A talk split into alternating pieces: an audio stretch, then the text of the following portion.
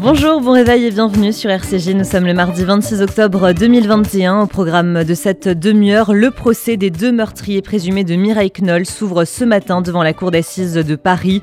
On écoutera le témoignage de l'un de ses fils, Daniel Knoll.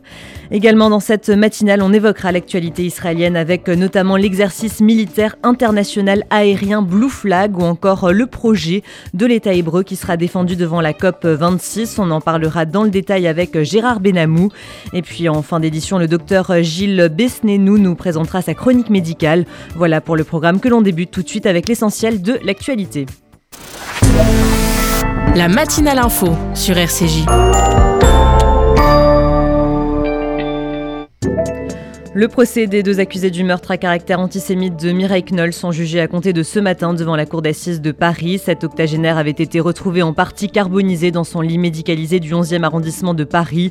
Son corps avait également été lardé de 11 coups de couteau. C'était en 2018. Emmanuel Macron se rend ce mardi à Médan dans les Yvelines. Il va inaugurer le premier musée consacré à l'affaire Dreyfus. Il est installé dans la demeure d'Émile Zola. L'établissement sera ouvert au public dès jeudi. Il présente plus de 500 documents destinés à perpétuer la mémoire de l'affaire Dreyfus. Il avait été victime d'une machination judiciaire et antisémite de 1894 à 1906. Une, enquête pour tentative d'homicide a été ouverte hier soir à Lyon. Des policiers qui surveillaient un trafic de stupéfiants ont essuyé plusieurs tirs. Le préfet du Rhône, Pascal Mello, s'est rendu sur place. Les événements qui se sont déroulés euh, ce soir à la Duchère sont graves, puisque euh, un ou plusieurs individus, euh, l'enquête le, déterminera, ont tiré délibérément sur des policiers nationaux. Euh, fort heureusement, aucun n'est blessé, mais c'est un acte extrêmement grave. On est dans un lieu de deal très fort et euh, incontestablement, euh, c'est en lien avec des actions qui ont, eu lieu hein, ces, derniers, jours. Les actions que nous menons pour pilonner les, lieux de, de, deal, comme le souhaite le ministre de l'Intérieur et le gouvernement, eh bien, produisent des effets. Et incontestablement, il y a des réactions et des réactions graves. Les trois policiers qui ont été pris pour cible font partie d'un équipage de la brigade anticriminalité. Le parquet de Mulhouse a ouvert hier une enquête pour harcèlement. Elle fait suite au suicide le 5 octobre dernier de la jeune Dina, 14 ans, dans le Haut-Rhin. Elle subissait, d'après sa famille, du harcèlement scolaire depuis deux ans. Dimanche, plus d'un millier de personnes se sont rassemblées à Mulhouse pour une marche blanche en hommage à l'adolescente. Nouveau rebondissement dans le combat qui oppose les chasseurs et les associations de défense des animaux. Le Conseil d'État a suspendu les nouvelles autorisations de chasse de plusieurs oiseaux par des techniques traditionnelles. Elles risquent, d'après lui, de contrevenir au droit européen. Il avait été saisi par la Ligue de protection des oiseaux. Un rapport sur l'avenir de l'électrique en France a été présenté hier par le gestionnaire du réseau électrique français RTE. Il est d'une ampleur inédite en France et en Europe. Le document indique que le nucléaire reste une solution moins chère que les seules énergies renouvelables pour atteindre la neutralité carbone au milieu du siècle. De son côté, Emmanuel Macron y est favorable. Le premier réacteur EPR devrait démarrer l'an prochain en Normandie. Emmanuel Macron a détaillé hier un volet de son plan France 2030. Il sera notamment axé sur la robotique et la fabrication de robots qui intègrent l'intelligence artificielle. Écoutez le chef de l'État, il était en déplacement sur le site du groupe Siléane en Seine-Saint-Denis. Dans France 2030, on va mettre 800 millions d'euros sur le secteur d'activité qui est le vôtre. 400 millions d'euros pour aider la production. Donc exactement votre segment. Et donc aider des acteurs de la production de machines intelligentes et puis on va mettre 400 millions dans France 2030 pour euh, accompagner la transformation de sites industriels, je dirais de manière massive, vers de la machine intelligente. Au total, le plan France 2030 sera de 30 milliards d'euros sur 5 ans. Il devrait permettre de développer la compétitivité industrielle et les technologies d'avenir en France. Alors que Sandrine Rousseau l'a appelé dimanche à collaborer avec Yannick Jadot pour la présidentielle, la maire de Paris, Anne Hidalgo, rejette catégoriquement tout ralliement. Elle s'est exprimée hier sur France Info quand j'entends Jean Jouzel, quand même, prix Nobel, membre du GIEC, qui m'accompagne, qui me soutient dans cette campagne, en disant Anne Hidalgo est celle qui porte à la fois l'écologie, l'ambition, et je crois que j'ai pas de preuves à donner hein, sur ce sujet-là, et par ailleurs aussi le fait qu'on ne peut laisser personne sur le bord du chemin et pas les plus fragiles, alors je dis, je vais porter cette voix et ces propositions partout en France, auprès des Françaises et des Français, et ils verront aussi. Et puis ça, ça suffit, quoi. La République, son visage, il est aussi féminin. Et les femmes, elles sont là pourquoi euh, Et donc, merci Sandrine, mais je ne le ferai pas dans ces conditions-là. Alors qu'un rassemblement autour des écologistes fait craindre aux socialistes une disparition de leur parti, Anne Hidalgo a assuré que sa famille politique continuera d'exister. Il était en cavale depuis 7 mois. Le trafiquant de drogue Sofiane Ambli a été arrêté vendredi au Maroc. Il a été interpellé dans une, euh, dans clinique. Pardon. Il était hospitalisé suite à une agression euh, vendredi. L'individu est un personnage central du scandale de l'importation de cette tonne de cannabis en France en 2015. Il était recherché depuis mars dernier pour une autre affaire d'importation de stupéfiants. La barre des 5000 cas quotidiens de Covid a à nouveau été franchie pour la troisième journée consécutive. Les contaminations repartent d'après Santé publique France à la hausse depuis la semaine dernière. Le nombre d'hospitalisations est toutefois quasiment stable. Le gouvernement insiste sur le maintien des gestes barrières. Le rapporteur au Sénat du projet de loi Vigilance sanitaire souhaite limiter la prolongation du pass sanitaire au 28 février. Il a été adopté jusqu'au 31 juillet par l'Assemblée nationale. Il s'agit pour Philippe Bas de restrictions aux libertés fondamentales. Le texte sera examiné par le Sénat à compter de demain.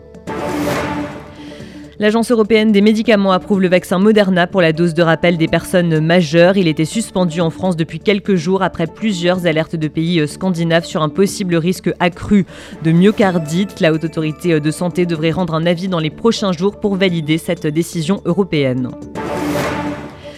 L'Agence européenne des médicaments a annoncé hier le lancement de l'examen accéléré du traitement contre le Covid développé par le laboratoire Merck. Il s'agit du médicament appelé Molnupiravir. Il représenterait une avancée majeure en permettant de réduire assez facilement les formes graves de la maladie en complément de la vaccination. Le traitement réduirait par deux les risques d'hospitalisation et de décès.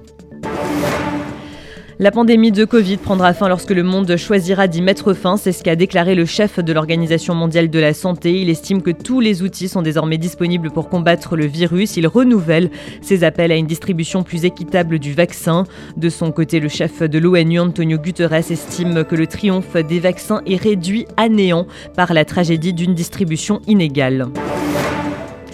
Après des semaines de tensions entre les autorités militaires et civiles, des hommes armés non identifiés ont arrêté plusieurs dirigeants soudanais hier, Aurélien Graveline. Le pouvoir au Soudan est partagé depuis 2019 entre un gouvernement civil dirigé par Abdallah Hamdok et le Conseil de souveraineté chargé de mener la transition après Béchir, ancien président du Soudan. Plusieurs dirigeants soudanais ont été arrêtés à leur domicile et le gouvernement a été dissous, a annoncé le général Buran, qui contrôle la transition au Soudan. Au-delà de la dissolution du gouvernement et du Conseil de souveraineté, le général Abdel Fattah al-Burhan a annoncé le limogeage de préfets et ministres et déclaré l'état d'urgence dans tout le pays. Ces événements ont eu lieu alors que la quasi-totalité des dirigeants civils de la transition sont aux mains des militaires. Parmi les dirigeants retenus figure le Premier ministre Abdallah Hamdok. Présents dans la rue dès hier matin pour protester contre les arrestations des manifestants refusant le coup d'état militaire ont essuyé des tirs à balles réelles des forces armées dans le centre de Khartoum. Selon le ministère de l'Information, trois manifestants partisans d'un pouvoir civil ont été tués et 12 personnes ont été blessées selon une association de médecins. Ce coup de force intervient dans un contexte de tension entre civils et militaires censés mener ensemble le pays vers des élections en 2023. Le président turc renonce finalement à l'expulsion des dix diplomates occidentaux, dont ceux de France, des États-Unis ou encore d'Allemagne. Ils avaient été menacés par Recep Tayyip Erdogan pour leur soutien à l'opposant Osman Kavala. Le gouvernement taliban a promis hier de garantir la sécurité de la mission européenne en Afghanistan. Sa réouverture partielle est envisagée par Bruxelles. Seule une poignée d'ambassades sont encore ouvertes à Kaboul, notamment celle du Pakistan, de la Chine, de la Russie ou encore de la Turquie. L'armée de l'air israélienne va s'entraîner en vue d'une éventuelle frappe sur les installations nucléaires iraniennes à partir de l'an prochain. Le gouvernement aurait alloué plusieurs milliards de shekels pour financer les plans d'attaque. Ils pourraient être rapidement opérationnels.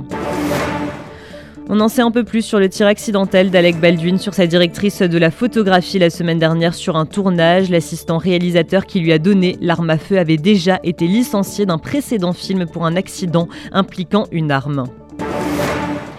Des scientifiques de 33 pays soutenus par Thomas Pesquet ont lancé hier une campagne en faveur des sciences océaniques. Ils indiquent qu'elles sont essentielles pour comprendre le changement climatique et lutter contre son dérèglement. Cette campagne a été lancée à quelques jours de l'ouverture de la COP 26. Elle débutera le 1er novembre à Glasgow en Écosse. Et enfin, il n'était plus que 5 en lice. C'est finalement la romancière Clara Dupont-Mono qui remporte le prix Femina pour son roman S'adapter aux éditions Stock. Il parle de l'arrivée d'un enfant handicapé dans une fratrie. Elle a dédié ce prix, je cite, à tous les êtres différents qui sont quand même 12 millions en France et à toute leur fratrie et à tous ceux qui s'en occupent. Vous écoutez RCJ, il est 8h10. Dans un instant, l'actualité israélienne avec Gérard Benamou. On parlera notamment de l'exercice militaire international aérien Blue Flag ou encore du projet de l'État hébreu qui sera défendu devant la COP26. Faire des travaux, c'est bien, mais trouver un professionnel, c'est mieux. Best Fenêtre est le spécialiste des portes, volets, storban, pergola, portail et portes de garage. Fenêtres, PVC, bois alu fabriqués en France. Écoutez bien ça, jusqu'au 31 juillet, nous vous offrons une remise de 15%. Oui, 15%. Alors vous, je ne sais pas, mais moi, je les appelle maintenant. Best Fenêtre, les meilleurs prix dans la région. Best Fenêtre 07 56 91 55 55. Demandez un devis gratuit sur bestfenêtre.net. Remise applicable à partir de trois produits. Vous faites votre depuis 30 ans, Sonigo Déménagement Groupe Fidi s'occupe de tout. Expédition en groupage maritime et conteneurs personnalisés, assurance tout risque, véhicules, solutions de stockage pour courte et longue durée en nos dépôts ultra sécurisés. Sonigo Déménagement, agent en douane certifié Fidi et reconnu par les autorités, facilitera toutes vos démarches. Sonigo Déménagement Groupe Fidi au 01 76 54 92 92 01 76 54 92 92 ou sur le www.sonigo.eu. Vous êtes une famille avec des enfants scolarisés, alors écoutez bien et notez dans un instant ce numéro de téléphone. Il va tout changer dans votre futur Alia. Avec l'Alia de groupe, les familles bénéficient d'un accompagnement sur deux ans, une Alia VIP, des aides financières, un soutien administratif pour vous et scolaire pour vos enfants, un accueil incomparable une fois en Israël. Vérifiez votre éligibilité au programme Alia de groupe au 01 86 96 93 51 01 86 96 93 51. Réservé aux familles avec enfants scolarisés. Lutter contre le cancer du sein, ça commence par des gestes au quotidien. Réduire sa consommation d'alcool. Pour moi, un verre d'eau pétillante. Avoir une activité physique. Pas d'ascenseur, je prends l'escalier. Manger équilibré et varié. Bye bye les frites. Vive les petits pois. Dès 50 ans, prendre rendez-vous chez le radiologue. Allô, il y a de la place pour une mammo Contre le cancer du sein, la prévention, c'est tous les jours. Dès 50 ans, le dépistage, c'est tous les deux ans. Plus d'informations sur le site e-cancer.fr ou auprès de votre médecin. Une campagne de l'Institut national du cancer. Vous écoutez RCJ, il est 8h12 et on part à présent en Israël avec vous, Gérard Benamou. Bonjour. Bonjour Margot Siffer, bonjour à nos auditeurs. Alors euh, Gérard, un vol en provenance d'Arabie Saoudite était attendu euh, hier, un événement assez exceptionnel dont on savait très peu de choses à l'aéroport de Tel Aviv. Oui, Margot. Hier soir, le suspense, il faut bien le dire, était entier en ce qui concerne l'arrivée d'un avion en provenance de Riyad, en Arabie Saoudite. Un avion dont l'atterrissage était prévu à Tel Aviv, bien que le vol n'ait pas été annoncé au tableau des arrivées prévues. On ignorait d'ailleurs qui était à bord et combien de temps ces personnes envisageaient de rester en Israël et pour quelle mission. Et euh, le vol a été opéré donc par une compagnie émirati.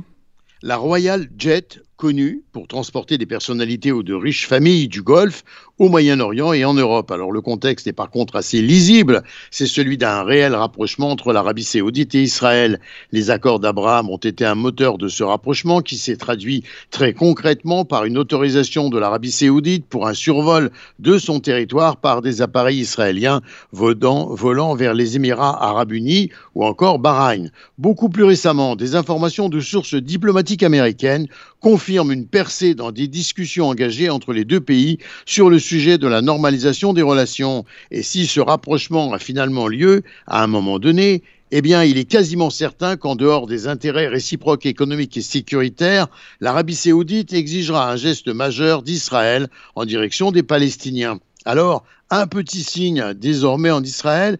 Israël a pris des initiatives pour faciliter la vie des Palestiniens et autoriser des milliers d'originaires des territoires à venir travailler en Israël. Objectif, renforcer l'économie de l'autorité palestinienne et la qualité de vie des Palestiniens de Cisjordanie.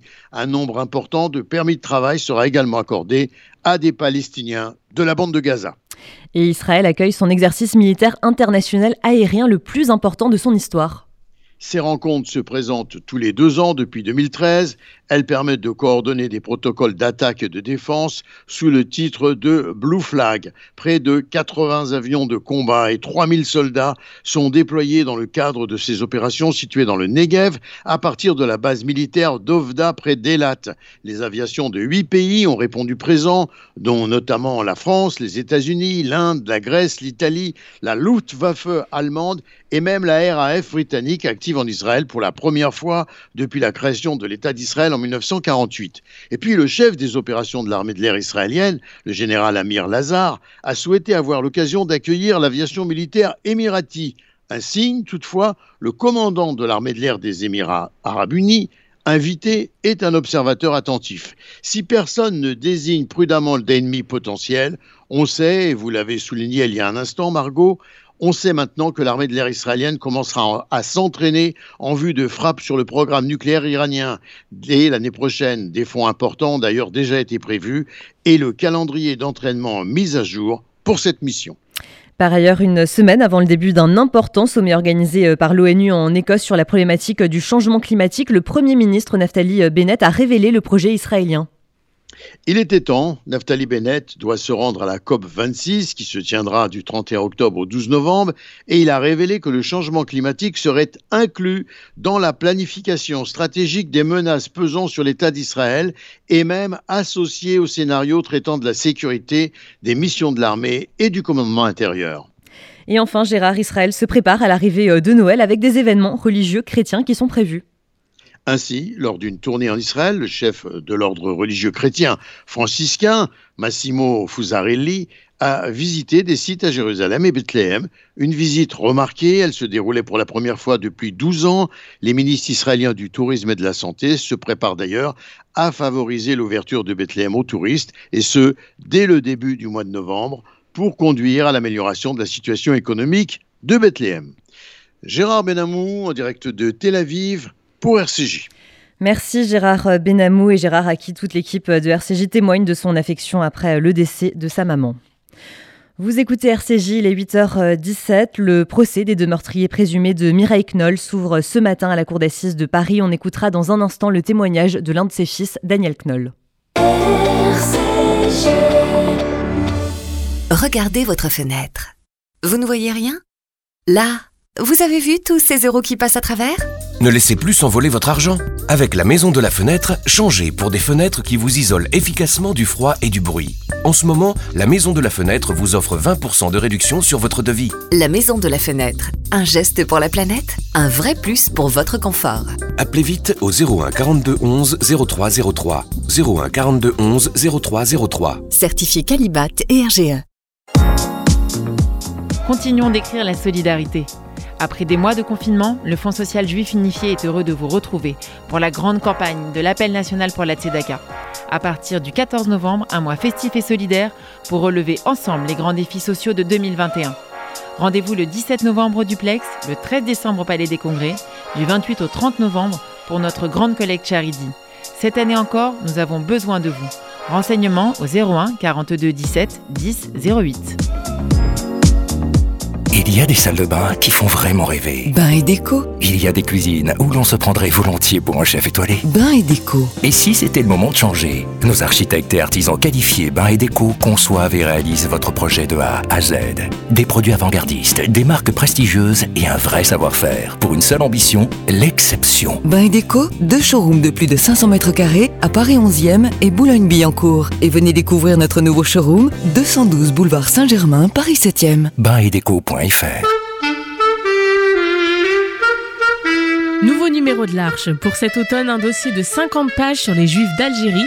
Toujours dans l'Arche, retrouvez le point de vue de Rachel Kahn sur les débats qui agitent la société contemporaine. Également dans l'Arche, un portrait de Catherine Clément, prix Bernheim 2021 de la FJF et un entretien avec elle, ainsi qu'un entretien exclusif avec Pierre Nora. Également dans l'Arche, la rubrique mode de Catherine Schwab sur la créatrice Nathalie Garçon. Abonnez-vous à l'Arche, 6 numéros 50 euros sur notre site ou par chèque à l'ordre de l'Arche 39 rue Broca à Paris dans le 5 L'Arche, le magazine qui vous ressemble. Ok, antidiscrimination avec un S.fr. Il y a un numéro, le 3928. Ah, et on peut chatter en direct. Allez, je me lance. Victime ou témoin de discrimination, les juristes du Défenseur des droits vous accompagnent gratuitement sur antidiscrimination.fr ou au 39 28. Du lundi au vendredi de 9h à 18h, prix d'un appel local.